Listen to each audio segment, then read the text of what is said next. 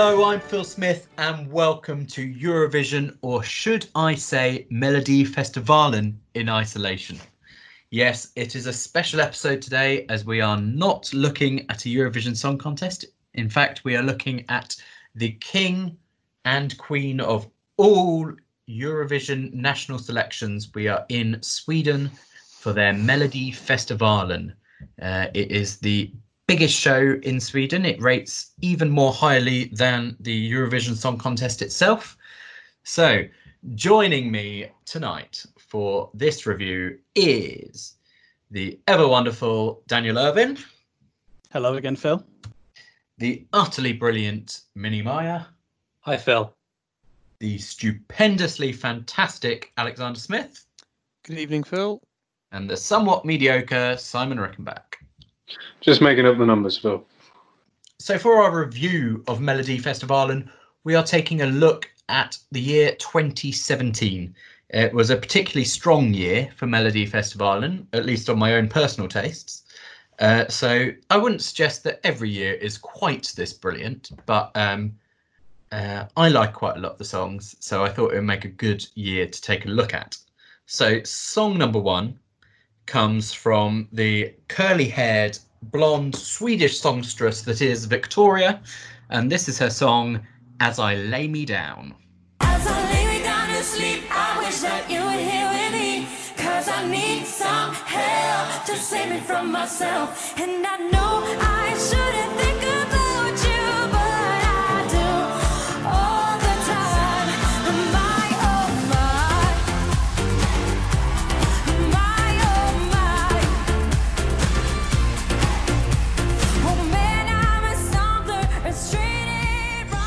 I'm going to throw straight over to Alex. Alex, does Victoria lay you down? Uh, she doesn't know. Um, I, I don't. I don't especially like it because she's singing at quite great length and depth about some dude she's clearly into and missing, and I would say no bloke is worth this sort of mental torture. Um, but you know, then again, we've all been there. You know, it certainly does seem like this is sort of sung through the prism of I've had a, I've had a couple of drinks, and you know I've gotten in all melodramatic. Um, you know, so uh, when I've had when I've been in those moods before, I chuck maybe the Smiths on, or something like that, or a bit of David Bowie, and you know really really you know wind down and get all moody and intense. This song, however, and as I say, you know she's pining for this bloke that she can't see and really misses. It's got that kind of Adele mopey messaging, but de- delivered with a really kind of Katy Perry style. And I don't think it really works. I didn't really like it. Okay. Um, I would say, as as you say, you go in, you come in from the pub or wherever you've been moping and and put on the Smiths. Um, I have been in that situation, and I came in and I put on this song. this song is a. It, it, you're absolutely right, but I think I think this is a great, uh, great song to uh, mope to. I mean, at least it lifts you up. It's a up tempo mopey song. I agree with Alex. I think it's. I, I found it quite incongruous, really, to have the the sort of different messaging and the um, it, compared to the song. It sounds it sounds like the the underlying music and the lyrics were written for different songs to be delivered in different styles, and then you've you've ended up uh, with this thing in the middle. Okay, Dan, what are your thoughts on this song? I don't know if I'm quite as harsh on it as uh, as Alex and Simon have been. I think it's quite a nice, pleasant, catchy little little tune. It's not my favourite of the night, but um, I think some of the staging that that she's got going on here is quite interesting. Obviously, it's only really the, the four poster bed that she lies down on at one point, but what they do with the lighting and the, the her interaction with it is um, is quite nice. It's quite interesting. Um, it's not perfectly polished. It's a bit the timing's a bit off in places, but I thought it was very interesting. I think the bed makes it look a bit like um, a sort of Swedish version of the cube that's actually quite easy to get out of. Yeah, it was. It's got this uh, effect of lying in space because she lies on this augmented reality type bed and appears to be spread among the stars, which was quite cool. But beyond that, I nothing to this song, as Alex might say. Um, as far as a as a singer, how do we think that she she was? Because I think I I agree with a lot of your comments, but I think vocally she's uh, she's one of the stronger performers tonight. I think it's a strong field. I, I wouldn't necessarily say she stands out in it. I thought one of the interesting things about her voice was she sounded quite um she seemed to have a southern drawl about her, a bit of a kind of a Dolly Parton kind of sound. Yeah. Yeah, there's definitely a country vibe to her voice, isn't there? This was Victoria's uh, second entry into Melodifestivalen. She had entered the previous year with a song called Save Me, also with some AV interaction. And in case anyone is uh, vaguely interested in our ongoing series of Disney dubs from Eurovision entrants, she voiced Moana in the Swedish dub of the film Moana. So we come to everyone's favourite format point of the podcast, the douze and nil points. All of our four panelists will give their uh, the song either their douze point for the night or their nil point for the night if it is their favourite or least favourite song. So I open the floor to you all. Does this earn anyone's douze point? Strong. Okay. Does this earn anyone's nil point? really should start putting songs at the opening of the show that at least get one or t'other. But there we go. I don't want to play around with the format. So we come to uh, predictions. Now, obviously, the predictions game is a little bit different as this is not Eurovision itself, but all these songs do still have a placing in the Swedish televote. So uh, a televote and jury vote as well. The voting system in Melodifestivalen very much mirrors the Eurovision voting system. They have votes from international juries. In this case, rather than 40 odd Euro, um, all of the nations in Eurovision, they take a selection from, in this case, 11 international juries. Um, and then they have an equal weighting with the public vote. So the songs that I have picked out for you to listen to tonight came third, fourth, sixth, seventh, and one did not qualify for the final, of which there were 12 acts. So you can put it somewhere in the 13th to 16th range. So, uh, any thoughts on where it might have placed? Let's chuck that to Simon. Uh, for me, this is probably the seventh, come seventh. Uh, I think I don't. I, I think it probably did qualify, but I, I, I don't think it did too well. So the worst of the finalists. Yeah, I think so. Okay, so we shall move on to our uh, second song for tonight. And our second song comes from Jon Henrik Fjallgren, and it features Aninia. And their song is called, and possibly in the longest title that we have had yet on the podcast, Envald full avstrida, brackets, Jatneme Gusni Jin Daro.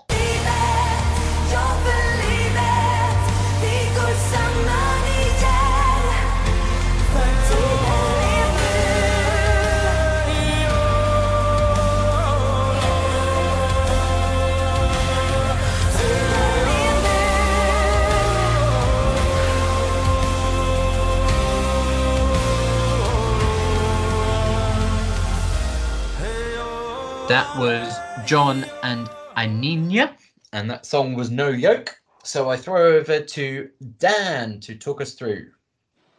Thanks, Phil. Um, before I dive in, I'd like to just clarify here, just to be just to be sure we've had some mistakes in the podcast in the past. I'd, uh, is this this is the Sami people, right? This isn't Native Americans. It's not something else. yeah, yes, uh, Jan Henrik Fjallgren is is Sami, although uh, he was actually born in Colombia, but no, he is of Sami descent. Okay, thank you. Uh, so, as that kind of alludes to, this for me draws big kind of uh, comparisons with um, Roger Pontare from our 2000, I think, um, podcast. Yeah. Now, Roger Pontare, from from our memory, it wasn't my douze point on, on the night, but his song was big, it was powerful, it took all of the Sami culture and he projected it with his big voice. And in comparison, this is kind of a bit flat. It's a bit meh. It's, uh, the song never really kind of gets out of second gear. Um, and there's not a lot going on with the staging. This it's it's just two people singing, and at the end they hug, and it, and that's nice. But for me, there wasn't a lot there. Okay. Jon Henrik is a, a, a something of a regular at uh, Melodifestivalen. This was his second uh, entry. He competed previously in 2015, where he finished second, and he competed again later in in 2019, where he finished fourth. Uh, he'd also previously won um, Sweden's Got Talent in 2014, uh, so he's uh, very well versed in competitive singing, if we uh, or competitive joiking for his case. Uh, but as well as that, he's also competed in uh, Swedish Strictly Come Dancing in 2018, which he won. Uh, so I shall throw over to Minnie. Minnie, any thoughts on this one? I think you were going to say he'd also competed in the Olympics because he looked like Tom Daley to me. Yeah, it's got quite a nice traditional meets sci-fi feel almost. Although I think a lot of the songs tonight feel quite futuristic because of the high-tech staging. Mhm. Um, yeah, it was a it was a middling entry of these songs for me. Okay. So nothing, nothing very exciting for you. Just middle of the road yoki pop song. Well, I think it was middling for this bunch, but I think this is actually a very strong selection, as you said uh, at the beginning. This is obviously a good year for Melodifestivalen. So I, I did say that this is a strong year for Melody Festival, and and, and it is, but I I wouldn't say that it is outstandingly far and above what Melody Festival creates every year. Uh, as far as the staging and uh, performance goes, uh, this is this is what Melody Festival brings every year. It's the reason it's the most watched show in Sweden. Phil, can I ask why why is the UK show comparatively so bad? That's a great question. It's a question we've been asking ourselves for a very long time. Historically, the BBC haven't really thrown themselves behind a selection show in the same way as Melodifestivalen because it hasn't rated uh, well for them. People Eurovision rates well, but the selection shows do not. People don't care until the evening, effectively, is the thought. Um, and yeah, ultimately, it, it holds a place in Swedish hearts. P- Swedish people love this. They they take a real pride in it. Uh, there it is generally very popular music there. These songs do well in the charts. There is it's not necessarily the winner, but a song from Melodifestivalen will undoubtedly get to number one, as do songs from Eurovision. And we just don't look at Eurovision in the same way over here. watching Melody Festival and the, the format and setup does look, you know, incredibly similar to something like the X Factor. You know, Yeah. quite a high budget set, and clearly, you know, they, they put a lot of resource into the staging of the thing. I feel like, you know, Simon Cowell, you know, Mr. Moneybags, has probably got bigger and more cash monies uh, ideas behind some of Yes. his some of his acts. But but it, I, I feel like if if something like The Voice as a format could be could be tweaked to sort of be a funnel for Eurovision because The Voice and I have watched The Voice before. You know, I, I don't know if you guys have, but you know, it's a, you do get quite a broad range of really different types of singers. So if there was a final process whereby you had you know top six singers in The Voice, you know that that, that is a format that, uh, that that could potentially be a funnel to Eurovision. And similarly, I don't know what former winners of The Voice are up to. No. Their, Well, their, is- their commercial success doesn't seem quite as you know fruitful as the X Factor route. Just a thought. Uh, no, that's a really interesting point, Alex, because an awful lot of the acts at Melodifestivalen are are performers that have come through from uh, Swedish Idol or their pop idol variant. Uh, and your point on Simon Cowell as well is interesting because Simon Cowell has spent a lifetime poo-pooing uh, Eurovision because uh, he's not involved with it. But uh, on, on many occasions, Simon Cowell has offered to take Eurovision out of the BBC's hands and give it to ITV. And he's also obviously very infamously tried to do World Idol when Pop Idol was at its peak and that that flopped like you wouldn't believe. So uh, maybe uh, Simon Cowell does secretly sit at home and watch Eurovision every May. Um, Alex, how did you like Jon Henrik? Yeah, I, I really enjoyed this this song. Thank you for including it in the in the selection this week. Uh, Millie, funny you mentioned Tom Daley. I appreciate um, Jon Henrik's obviously wearing the um, the kind of traditional Sami getup, um, but it is a kind of all white, almost polyester looking number. So it does look awfully like he's in a tracksuit. That for me is the only significant drawback for this particular song. Um, I, I disagree with Dan. I think he's I think he actually sings quite powerfully. Aninia spends a lot of her time in front of a wind machine as well. I do feel like it was a little bit unfair not to give him any airtime with the wind machine, but there you go. Maybe he's maybe he didn't want to ruin his hair or something. I liked it, and crucially, it gave me Yoki Papai vibes. fair enough. Fair enough. Uh, Simon, I haven't come to you yet. Um, does this song reek of cultural appropriation for you? I, I think it's a really good song. I really like it, and as as Alex said, it definitely did give me the the Yoki Papai vibes. I think I think which it would have competed against, would it, if it had won? Yes, I think you're right. Yeah. Yeah. So I, I yeah I, I really like the mix of sort of old and new and, and new imagination of the culture. The, the only other thing I, I did think was that it's a bit harsh that they've they've given it featured Aninia rather than her actually featuring fully on the song in the song name um, or song t- uh, song credit rather, which I thought was a bit strange considering she she probably does more than half of the singing. I would say. I suspect that um, is a case of the more the more famous act is uh, getting the limelight there. Uh, as far as uh, my research has suggested, uh, Aninia is basically only famous for for this song. It's a bit like how this podcast is featuring Simon Rickenback. Let's move this on. Let's move this on to uh, Douze and Nil Poise. So uh, no one seemed to hate it, so we'll skip straight over the Nil Poise. Any any Douze Poise out there? Yes, Phil, this will be getting my Douce Pois, my Irlandais Douce Pois. Really strong all round song. My favourite of the night. Lovely. So predictions. Where do we think this came? Third, best entry of the night. I think. I think Yeah. as we will discover, all the others are quite samey that are coming. Spoilers. This is significantly different to be uh, up the leaderboard. Okay. Strong prediction.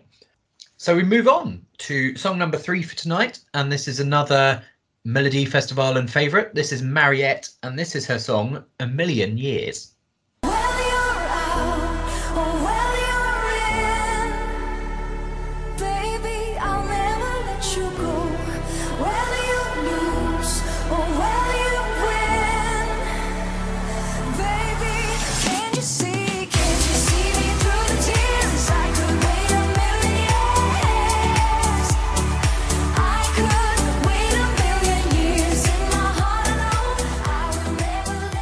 Was Mariette.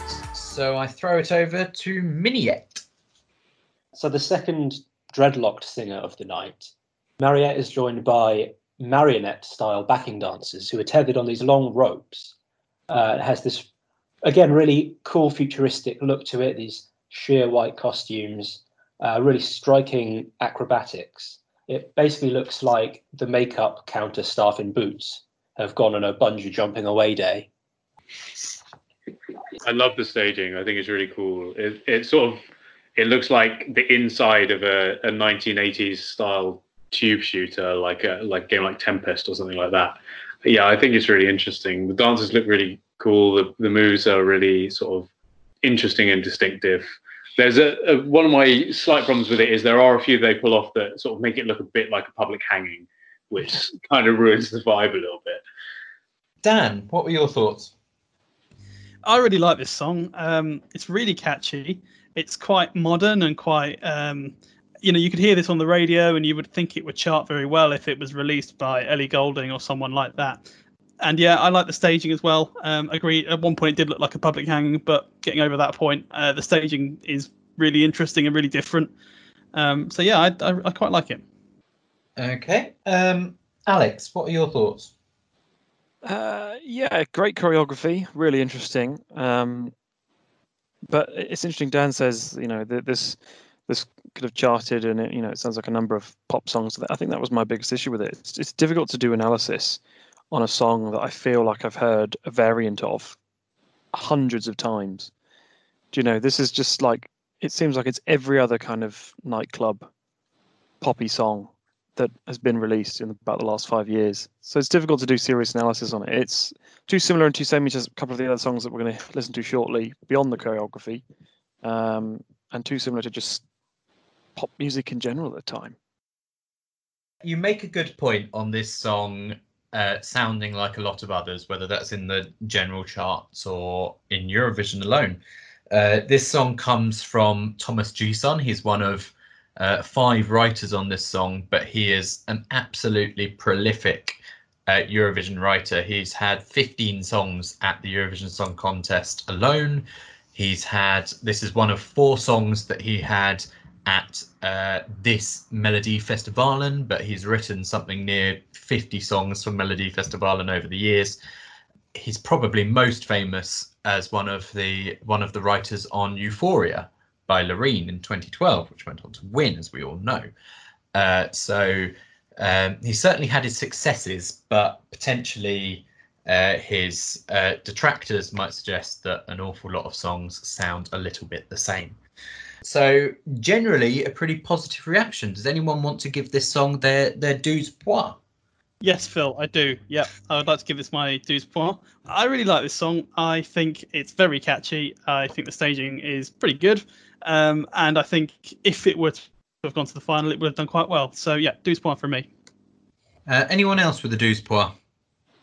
Yeah, I think I'm going to give this my douze point as well. It's quite, it's really difficult, I think, um, between this and one of the other songs coming up. But I think this one just for me edges it. I think this has great staging, and I think the song's a bit higher quality. Um, but overall, I, uh, yeah, I'm a huge fan. Lovely. Okay.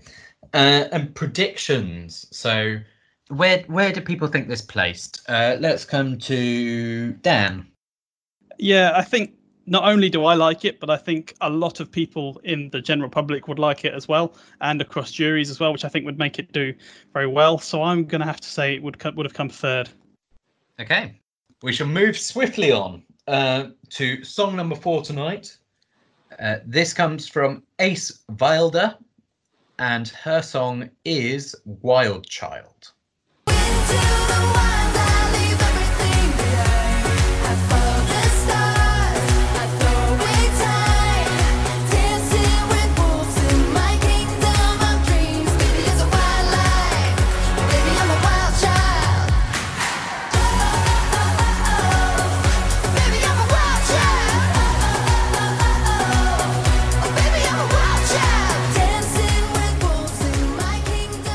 That was Ace Wilder with Wild Child. This is uh, Ace's third entrant into Melodifestivalen.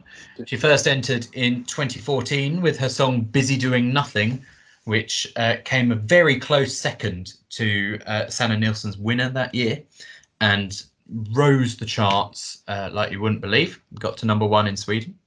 Uh, and her second song, Don't Worry, uh, featured much grander staging with a sort of pyramid of aces, if you will.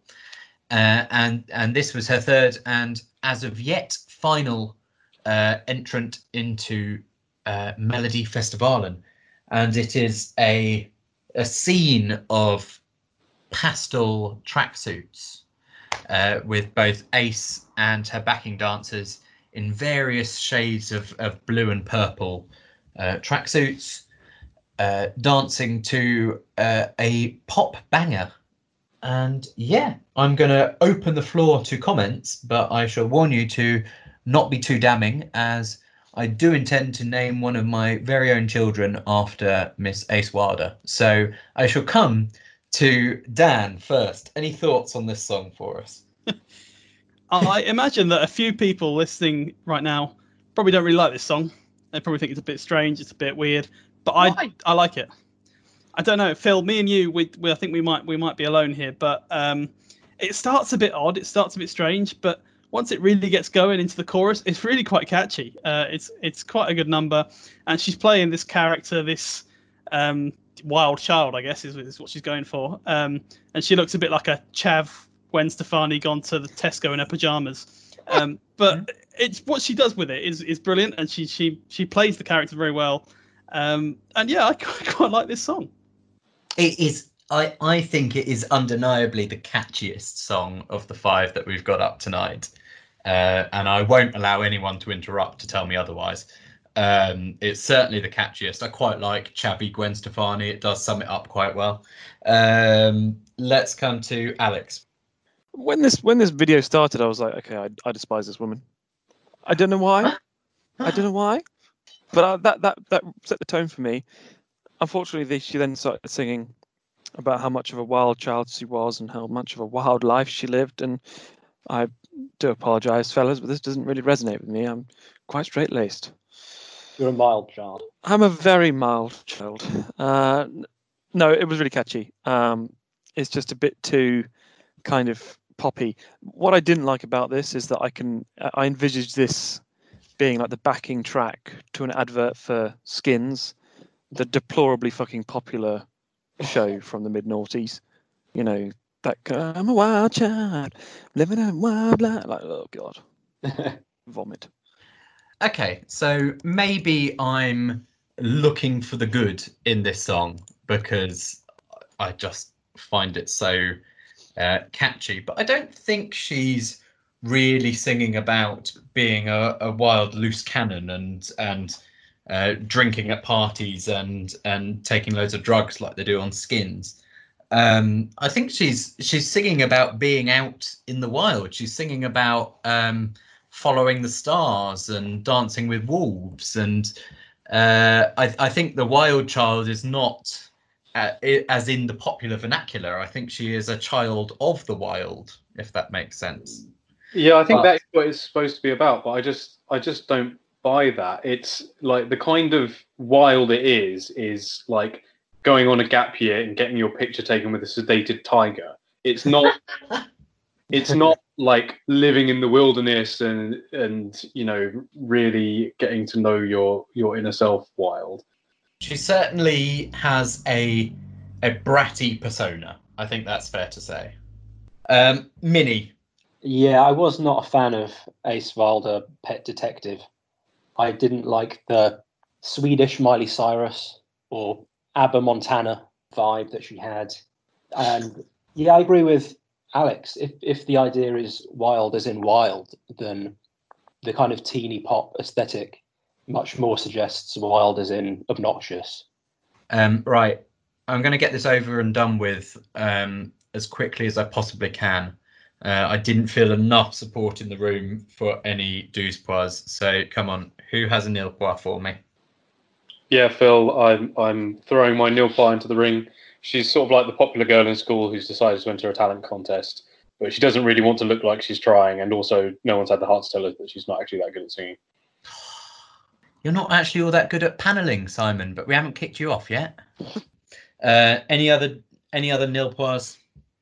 Yeah, this is getting my nil point. And Phil, if you really are considering naming your baby Ace Wilder, then I might have to call someone. Just Ace, not Ace Wilder, just Ace. Okay, no, that's just as bad. Right. I'm I'm disappointed in the lot of you, but maybe you can redeem yourself on your predictions. Where do we think this comes? I think this this will be a non-qualifier, and that's why she hasn't been back. Controversial. Uh, but with that, we shall move on to song number five, the infamous song number five of the Eurovision in Isolation podcast, available on Facebook, Twitter, and SoundCloud. Song number five this week comes from a legend, Eurovision winner and visionary Loreen. She won originally in 2012 with Euphoria in Baku, and now she is Baku to Melodifestivalen uh, with her song Statements.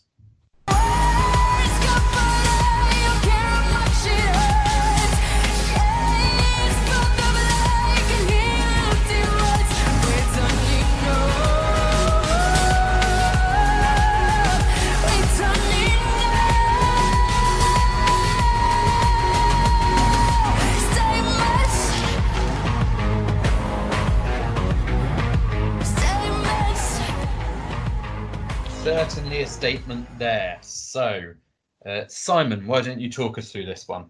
Yeah, it's a really strong performance. Um, unfortunately, it's for A level drama. Um, it's that's that's unkind. Actually, I, I do think this is um, this is a decent entry. It sort of starts with uh, Samara from the Ring, uh, who's finally entered Eurovision, and then sort of progress as the song goes on. Sort of progressively older women uh, sort of become involved, uh, and they sort of dance in this quite. I don't know. Really, it's it's hard to describe. It's almost like a, it. It feels like it's got a strong horror vibe.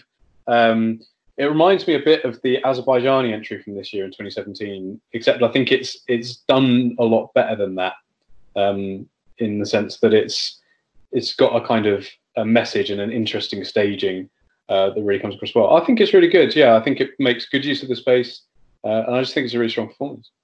Simon compares it to art there. Uh, what were your thoughts, Dan?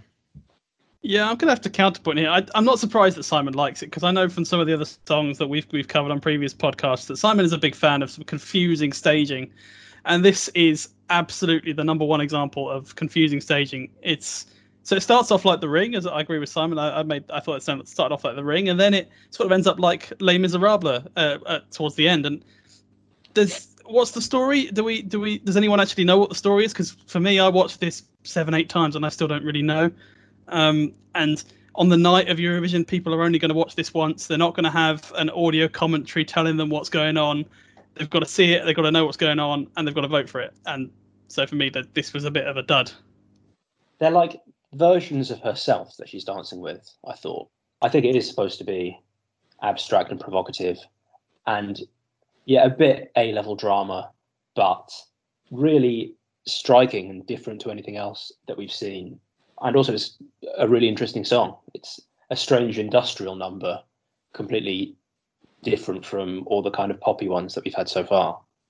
It's certainly different. You you you can't disagree with that.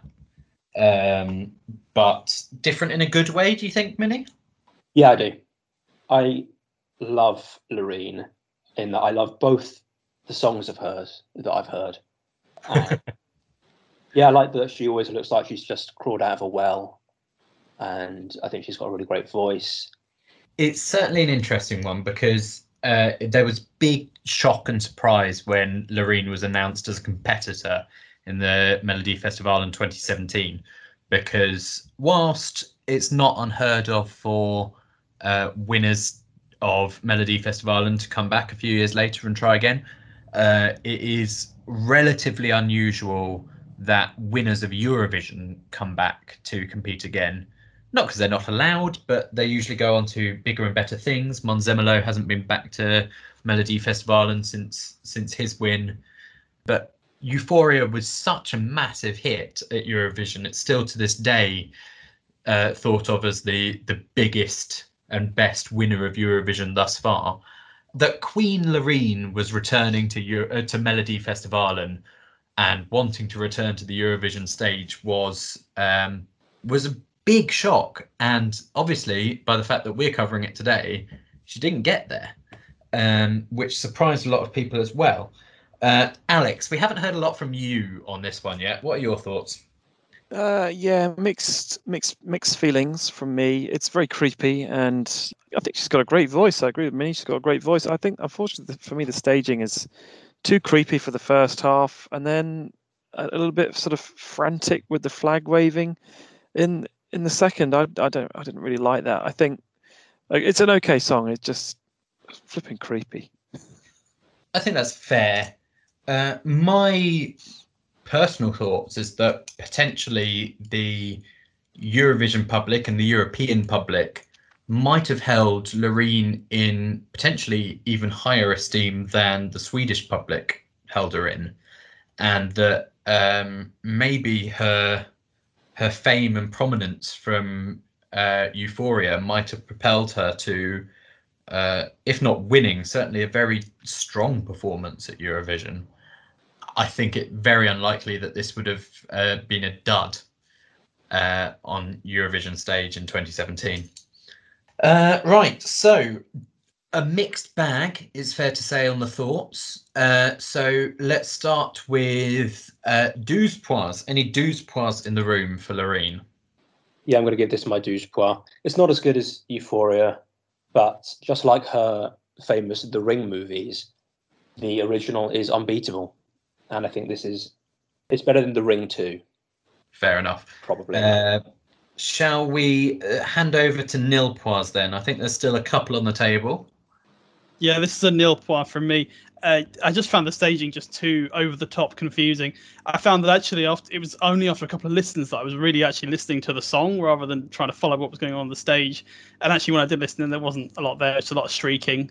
Not for me. Nil point. Fair enough. Dan, not thinking of past glories and uh, focusing on the present. Uh, Alex, what about you? I think you still have a nil point to assign. Yeah, begrudgingly, uh, I'm going to be giving this my nil. Uh, it was between this and Ace Wilder. Um, unfortunately, this was just a little bit too whaley and a little bit too creepy. Interesting. I haven't yet asked uh, how we think Loreen placed. So, Minnie, where do we think this uh, placed at Melody Festival? Um, I think this will be fourth place. I think they'll uh, go in for Queen Loreen. Fair enough. Right. So, interesting lot. I've been totting up uh, a sort of semi sort of scorecard from you all. I think it's safe to say that despite mine and Dan's protestations, uh, our least favourite song of the night is is Ace Wilder's Wild Child, uh, followed pretty closely uh, Wiktoria and then Loreen, uh, with Jon Henrik Fjällgren in second, and Mariette was our favourite song of the night with A Million Years, which directly disagrees with with my opinion because uh, I find that the the least interesting song of the five at least, but the the staging does make up for it a certain amount. Uh, shall I tell you where these all came? Yes. Our non-qualifier losing out to Anton Hagman was Loreen with statements. Thank you. In uh, seventh place, our lowest of the finalists was Ace Wilder with Wild Child. Uh, in sixth place was Wiktoria with As I Lay Me Down. Uh, in fourth place was Mariette, A Million Years.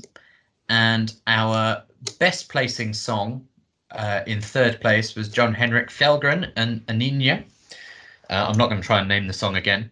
Uh, what is interesting there, though, is uh, if you look at just the juries, uh, Mariette did the best. That came third with the juries. Um, however, on public vote, it was Wiktoria. Wiktoria came second on the public vote, beating the the song that did beat all of them. Which, if you can cast your mind back to Eurovision 2017 and Sweden's entry, was Robin Bengtsson's "I Can't Go On."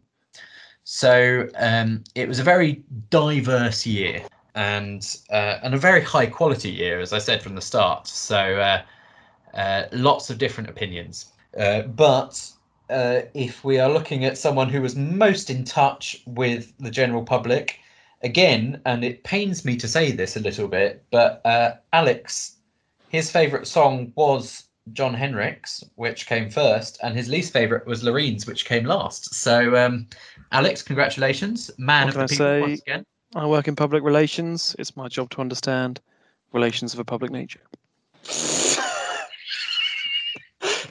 Right. So, uh, despite us uh, favouring Mariette, it was Robin Bengtsson that set off on the way to Kiev in 2017. Uh, he didn't bring the title home to Sweden. It went off to Lisbon, and that is where Eurovision heads next, but not on this podcast. No.